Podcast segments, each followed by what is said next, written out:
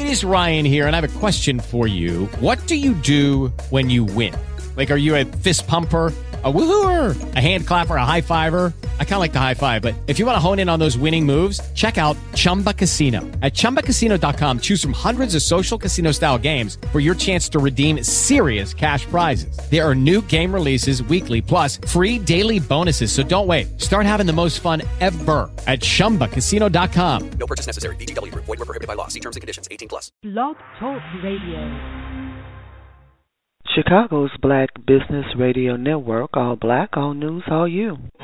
Would you like to learn something new and exciting? Have you always had an interest in a subject but didn't want to spend a fortune going back to school? The Chicago Learning Center is the place for you. Learn about real estate, the stock market. Learn to be a voiceover artist. If you like to dance, there are classes on salsa and merengue. Interested in preparing a meal for your family? If so, CLC has cooking and baking classes. Want to know the ins and outs of being a handyman? Yeah. CLC has that, too, and much more. The Chicago Learning Center. Take a class. Relax. Treat yourself. No grades. No tests. Just fun. The Chicago Learning Center. 773-891-1999. That's the Chicago Learning Center. Call today. 773-891-1999. Chicago's Black Business Radio Network. All black, all news, all you. They're talented and they're smart. That's why Totally Positive Productions provides a special place where our youth can grow into the best that they can be. Parents, are you looking for a safe place where your child can meet new friends and learn new skills after school? Visit www.totallypositiveproductions.com to find out about their after-school and weekend programs. Follow Totally Positive on Facebook to stay up to date on free cultural enrichment, field trips, and talent shows. Volunteer, support, and donate at TotallyPositiveProductions.com. Let's not waste any more time. A child is waiting. Visit TotallyPositiveProductions.com today. Chicago's Black Business Radio Network. All black, all news, all you.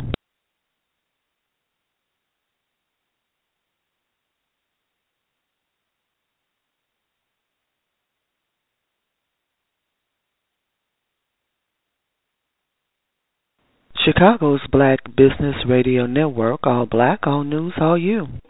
Would you like to learn something new and exciting? Have you always had an interest in a subject but didn't want to spend a fortune going back to school? The Chicago Learning Center is the place for you. Learn about real estate, the stock market. Learn to be a voiceover artist. If you like to dance, there are classes on salsa and merengue. Interested in preparing a meal for your family? If so, CLC has cooking and baking classes. Want to know the ins and outs of being a handyman? Yeah. CLC has that, too, and much more. The Chicago Learning Center. Take a class. Relax. Treat yourself. No grades. No tests. Just fun. The Chicago Learning Center. 773-891-1999. That's the Chicago Learning Center. Call today. 773-891-1999. Chicago's Black Business Radio Network. All black, all news, all you. They're talented and they're smart. That's why Totally Positive Productions provides a special place where our youth can grow into the best that they can be. Parents, are you looking for a safe place where your child can meet new friends and learn new skills after school? Visit www.totallypositiveproductions.com to find out about their after-school and weekend programs. Follow Totally Positive on Facebook to stay up to date on free cultural enrichment, field trips, and talent shows. Volunteer, support, and donate at TotallyPositiveProductions.com. Let's not waste any more time. A child is waiting. Visit TotallyPositiveProductions.com today. Chicago's Black Business Radio Network. All black, all news, all you. You're listening to Chicago's Black Business Radio Network. All black, all news, all you. This broadcast is designed to service the African American communities in Chicago and around the world. Chicago's Black Business Radio Network is an Afrocentric media organization designed to express the collective interests of the black world community through broadcasts that initiate tangible, measurable change through the assimilation of knowledge across various industries and genres. This segment is called CBBN Business Journals. CBBN Business Journals will feature interviews with business owners, authors, and other innovators from around the world. We share so that we can all grow from their experiences. This is our first show of the new year, and we're excited. Don't think that we haven't been working. Look for the premiere of CBBN Tech Talk on February 5th. That's one of our new shows. Our guest today is Noah Jemisin, author, artist, professor, and world traveler. He studied fine arts at the University of Iowa, earning an MA and MFA degrees. He has taught at the collegiate level, and you will find his works in many public and private collections throughout the U.S. and the world. He is here today to talk about his new book, Buried Treasure: The Story of New York's First African Americans. This book, which is an art book, was inspired by the discovery of a forgotten burial ground, and he's going to share that story with us today. But first, we want you to know that all of our shows and our entire network have, from the very beginning, been dedicated to keeping the memory and spirit of Mayor Harold Washington on the minds and in the hearts of our people. How do you remember Harold Washington? I'm Sonja Cassandra Perdue, author of Black America, Asking Ourselves the Tough Questions, now available on Amazon.com, and you can get your autographed copy of The Tough Questions at AskingOurselvesTheToughQuestions.com. I'm also a producer for this series. Visit us at Chicago's, that's Chicago with an S, Chicago's Black Business Radio Network.com, and be a part of all that we do. If you're interested in hosting a show, or being a guest or a sponsor, please just give us a call at 773-609-2226. Let's welcome our guest, Noah Jemisin, author of Buried Treasure, The Story of the First African Americans in New York, to CBBN Business Journals. Good morning, Noah. Good morning, Ms. Perdue, and I'd like to say good morning to your listening audience. As you said, I'm an artist and a professor, and I've traveled extensively. And quite honestly, I've been curious all my life. I started creating art around 3 years old. I'm really just making sculpture and drawing and painting and hanging underneath my grandmother's quilting horses so that I could find out about the good old days when she was a child. And I think that led to a curiosity about our history. And this book that I've created concerns the first African Americans in New York who came in 1626, the second group who came after those in 1619 in Jamestown, Virginia. I was very fortunate to have a father who was a musician and an uncle who was an artist, and I went to a couple of schools that had good art teachers, so I was surrounded by people who taught me that creativity was something special, something important. And I didn't realize how lucky I was until I got out into the world, and I found out a lot of people who were creative had no one to kind of help guide them along the way. And I heard you say something about Harold Washington, who I thought was something very special that came through Chicago around the time when I really started going back and forth to the University of Iowa, where I got my advanced degrees. Chicago's always been very special to my heart because it's right it's the hub of the country. I've had two or three shows there. You have some great institutions and some wonderful creative artists there. It's probably the most important regional center that we have, and I'm over here in New York, which is like the international hub of art, and it has been probably since, I think, the end of World War II. Cassandra? Well, Noah, I'm wondering here, and if you would share with my listeners, one thing you said, you started at the beginning talking about your grandmother and the quilting. Well, quilting, although they may not have considered it, it is now considered an art form. Is that not correct? it's always been a big art form, and not to mention the fact that it was one of the most important social gatherings in the black community. Quilting bees were infamous for passing on the latest gossip, what was happening in the in the community. And my grandmother not only made quilts, she made her own curtains, and she had probably the best knowledge of medicinal plants that I've ever seen. One of the most intelligent women in the world, who had just a fourth grade education, but she taught me that real knowledge comes from having lived life. Even though I've gone through school, I still respect those people who get knowledge that way. Absolutely, absolutely. And not only if you look at the quilting and how that contributed to the social and cultural aspect of our history, it taught a lot of, when you learn those type of skills, because people find it strange that I know how to sew, knit, do all these different things, and I find it strange that you don't know how to do any of them, you know, because we were taught these things when we were little. You did learn how to sew and knit and crochet and embroidery and needlepoint.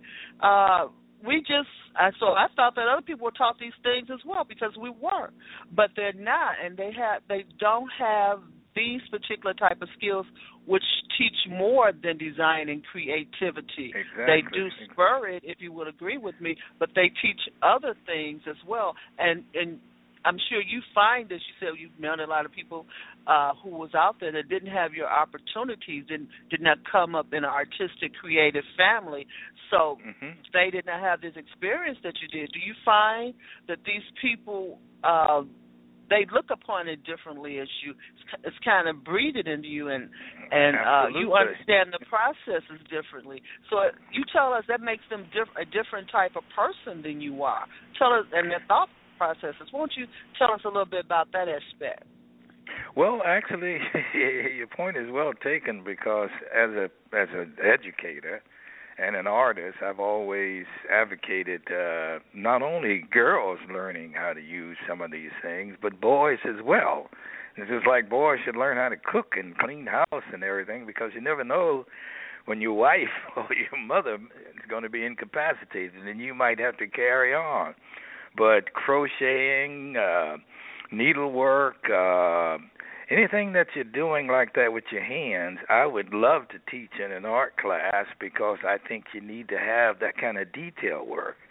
I work using the whole body to create my paintings and everything, but I also get to the point where I have to draw and have to be very technical sometimes down in various phases of it. So it's like the combination between the details and the overall general thing. And I think an artist has to have that range in order to really be powerful and to express one's soul. It's just, it's not, we're getting into the point where we forget that the hands is not anathema. We need to use the hands for something other than using the keyboard. Hands are the things that brought human beings to where they are now. The fact that we can take that thumb and oppose the fingers is what separates us from the rest of the mammals, along with this large brain, of course. But we forget. Absolutely. We forget that where we came from in Africa, textiles and design and all that kind of stuff, it's still very prevalent. When I go to Africa, the first thing I do is go looking for some of the places where they do indigo dyeing, and they have all kinds of designs that are in everything from the architecture all the way down to, I mean, just about everything that you wear and you find in their homes. In a place like Mali with the Dogon, everything in their village is a work of art.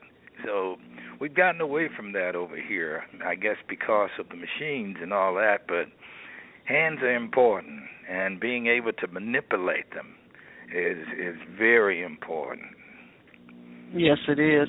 You're listening to Chicago's Black Business Radio Network. Today's segment is CBBN Business Journals. Our guest today is Noah Jemisin, author of Buried Treasure, The Story of the First African Americans in New York. First, what we want to do is just tell us a little bit about the book, and then we're going to go to a break, and you're going to read an excerpt for us. So tell us what led up to the book, and just tell us a little bit about it. Well, the book actually started, I guess, germinating in my mind early in 1991 when I found out that there was a burial ground. We didn't know that underneath all of these government buildings that constitute the lower portion of Manhattan was a huge swath of land where the earliest Africans were located. They would set up like a buffer zone between the lower Manhattan where the Dutch set up there, the white portions of New York, and in between the wilderness where the Lenape, the Native Americans, were located. And we were buffer zone because the colonials would go over and attack the Native American village if we would get the brunt of their retaliation.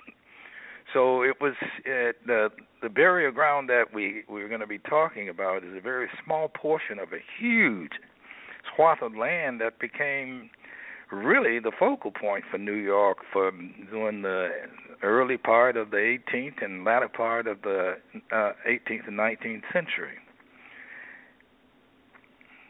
Now, before the book, before discovering this burial ground, were you into the history that much? How did this come about? I've been into our history ever since I probably grade school, and I read Br'er Rabbit and the one character. I loved the pictures and stuff that the first grade teacher had on the bulletin boards and the pictures in the books and stuff. And when I read Br'er Rabbit and I got to the first character who was black in those early days, which was the Tar Baby, I looked around to try to find out if everybody was taking offense to it like I was, and the only person who really registered any concern was my teacher.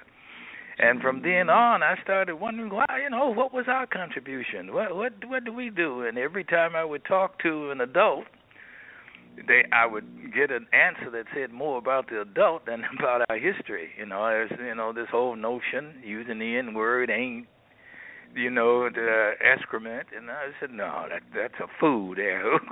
Even though he's got a black face, he doesn't know his history. And then my father and my math teachers and the people who did know, who were knowledgeable, would almost whisper. I was living in Birmingham, Alabama, so they couldn't come out straight and just, be too vocal about it because you never know. Knew if there was a ravenous racist around, but they would whisper, well, sure, our kids can learn these hard subjects. We invented it. And I would say, what? Okay. It would be just two of us there. They would be whispering as if they were afraid to say it. So I started studying. Mm-hmm. I started trying to ferret out the truth, and what I realized was our story is still there, but you have to go get it. Just like some subjects, you can't expect the teachers to pull it in by like osmosis. You got to go and get it. You have to work towards it. You have to teach yourself, and the teachers are there more as a guide than as somebody who's just going to pull it into your head. And what I found out, of course, was that we had a great deal to do with it. In fact, the bulk of ancient history, all the way up until the 1500s, we colonized the world, we gave the world civilization, we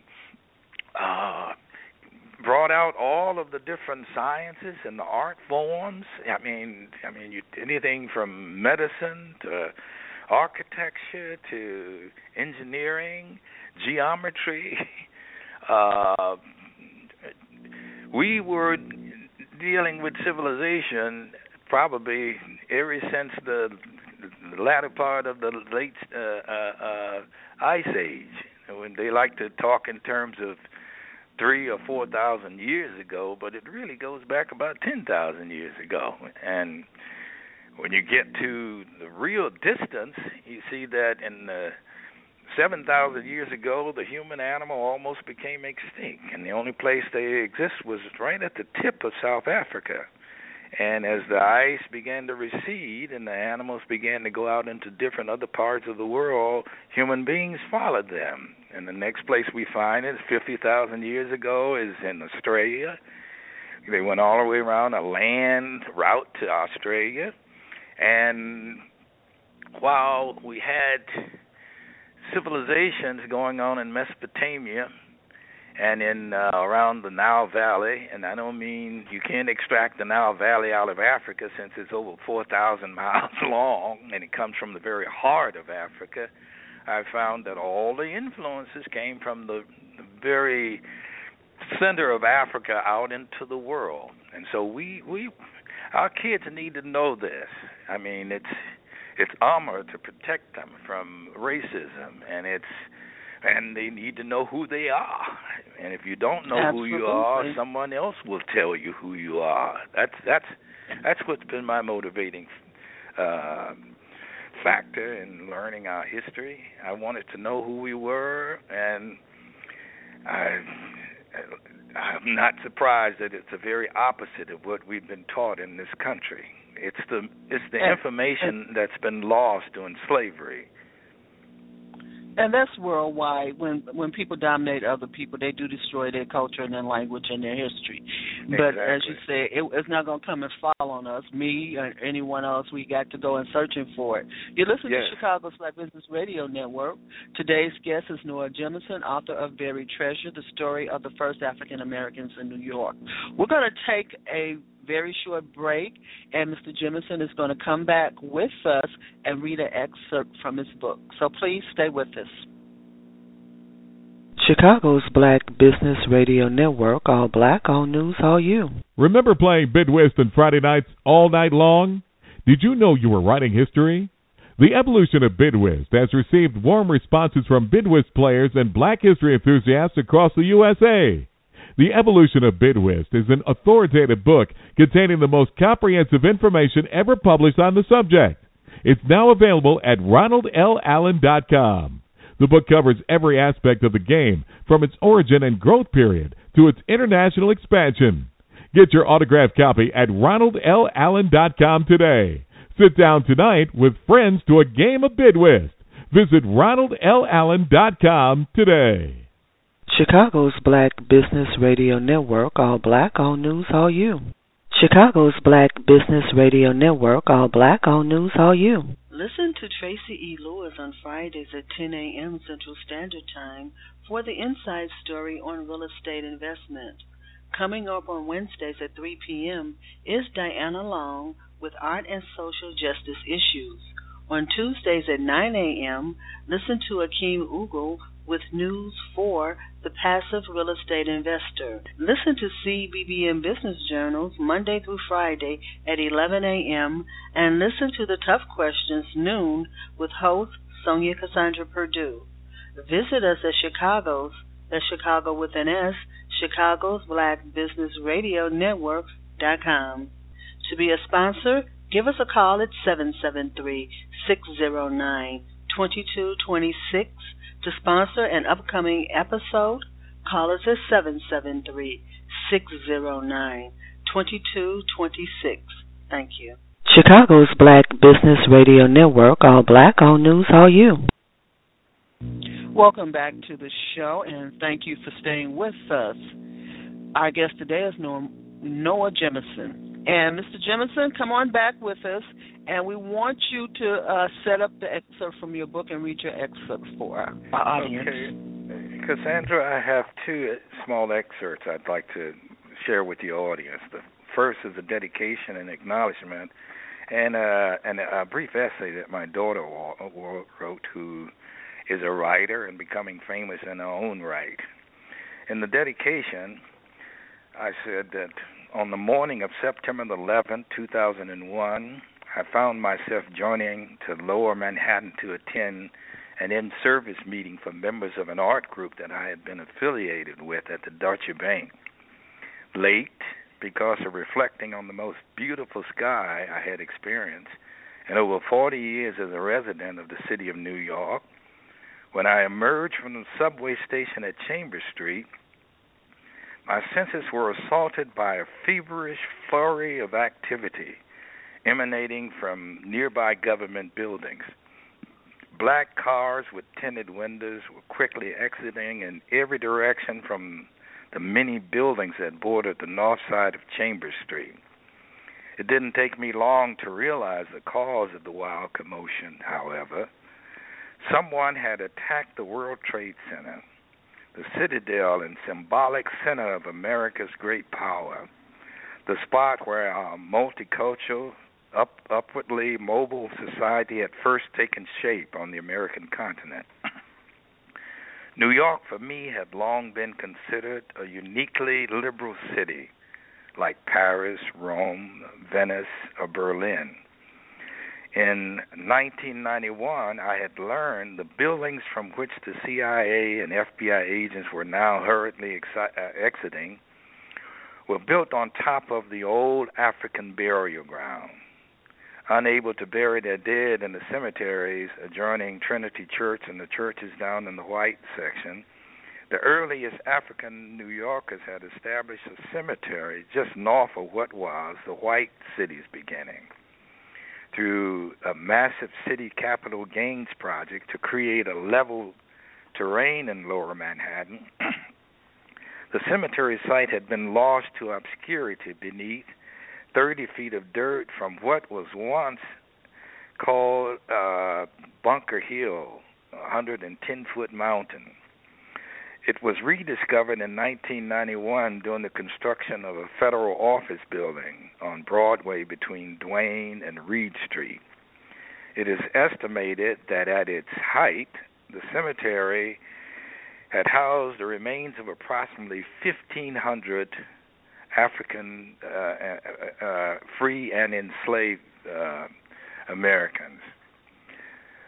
Later, out of respect for that first black New York group, I had ventured to the burial site to observe the reinterment of the relics and bones after they had been studied in our nation's capital, Washington, D.C. Arriving for the procession, I had no preconceived notion of developing an art form from the experience, but as usual, the muse picked her own source and time of inspiration for the creative artist. When I arrived back home at my studio after that very intense experience, I found myself engaged and caught up in a type of feverish artistic activity, similar to the energy of the G-men escaping in their cars. Composition after composition seemed to just jump out of me of its own volition, with me merely serving as conduit. When the dust settled, it was obvious that the whole story had appeared to me in visual form.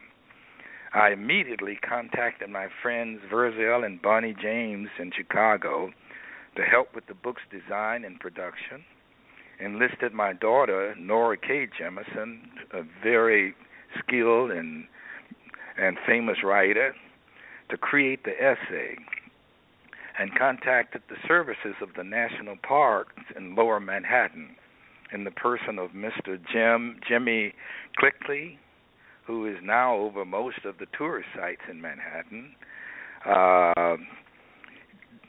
He got me in touch with his supervisor, one Mr. O'Connor, and there was a Miss Rambo Minnie, who was the public affairs specialist. My many thanks to all of the above, and none should be held responsible for my assertion. The essay that my daughter wrote, "Home is where the heart is," they say. It is a simple transaction known well to the Lenape, who were the original inhabitants of the island, and 10,000 times more meaningful than the 60 guilders which the trade goods supposedly paid for Manahatta, which is the original name of the island. Get a home, they say, but they do not speak of what you get when you pay in bones or blood or sinew and skin, or when your heart is not just given but taken and thrown away in a whole which forms the foundation for a great city, a city that then forgot you existed. I exist, New York. I am here. I am you. I am more than slaves, more than survivors. I am crafters and traders, mothers and sons, singers and scientists, and stevedores. I built the streets you walk upon, and dug the tunnels you travel to get here, and strung the bridges. I breathed the stench of the landfills and the barks before these things were paved over with parks and flowers. I danced jigs with the Irish and did time with them in prison, whispering of revolution. I worked shoulder to shoulder with the Italians and the Chinese and the Jews. I stood watching wearily as each of them in their turn took the bargain that their paler shades brought. Throw the nigger under the bus and you get the union jobs and their rent money and the votes they've spent generations fighting to earn. I kept working with them anyway. There was a lot of work to do. I am as ubiquitous as Dwayne Reed. I was Wall Street before Wall Street became cool. I am you. Now the home that I brought welcomes me through its doors, 15,000 hearts as down payment, countless drops of sweat and tears as mortgage towards the prime real estate, a few panels of explanation, and some space for an occasional libation. But what is the interest on all those forgotten decades? Can I take out some equity? Yes. Is it close to it? I'm going to stop you right there. We are coming up, because this is a 30-minute show, but what I want to do is I want to invite you back again, and I want you to start again with that particular essay. That is great. But what I want you to know, I know that Verzell James of Jam Graphics and Publishing are the publishers of your book. We have about 45 seconds left. In the last 45 seconds, would you tell our listeners where we can find your book? Well, we have you can get it online, and it's at Jam's Publishing at .com, and the book itself is $34.95. It's Jam Graphics and Publishing. Verzell and his wife. His wife was a photographer. I'm sorry? Okay. And it's also on Amazon.com as well? Yes, you can get it on both places, but it's best to just write this Jam, J-A-M, graphicsanddesign.com. It's probably the best way to get it. Jam. And you can always... Jam. You can always... Yes.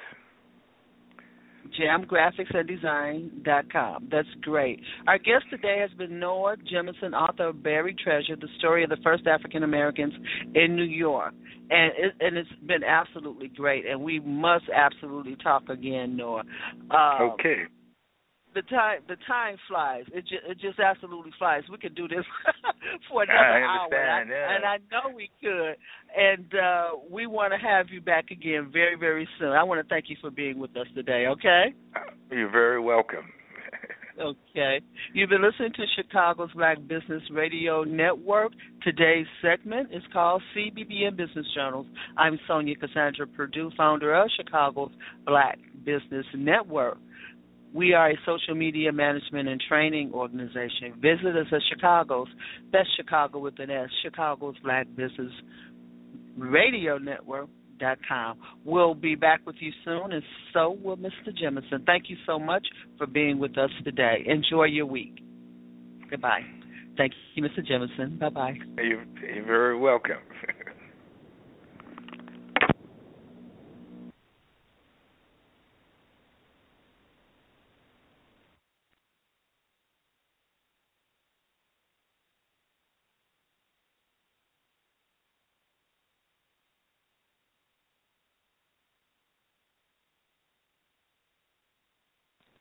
With the Lucky Land Slots, you can get lucky just about anywhere. This is your captain speaking. We've got clear runway and the weather's fine, but we're just going to circle up here a while and get lucky. No, nothing like that. It's just these cash prizes add up quick. So I suggest you sit back, keep your tray table upright, and start getting lucky. Play for free at LuckyLandSlots.com. Are you feeling lucky? No purchase necessary. Void where prohibited by law. 18 plus terms and conditions apply. See website for details.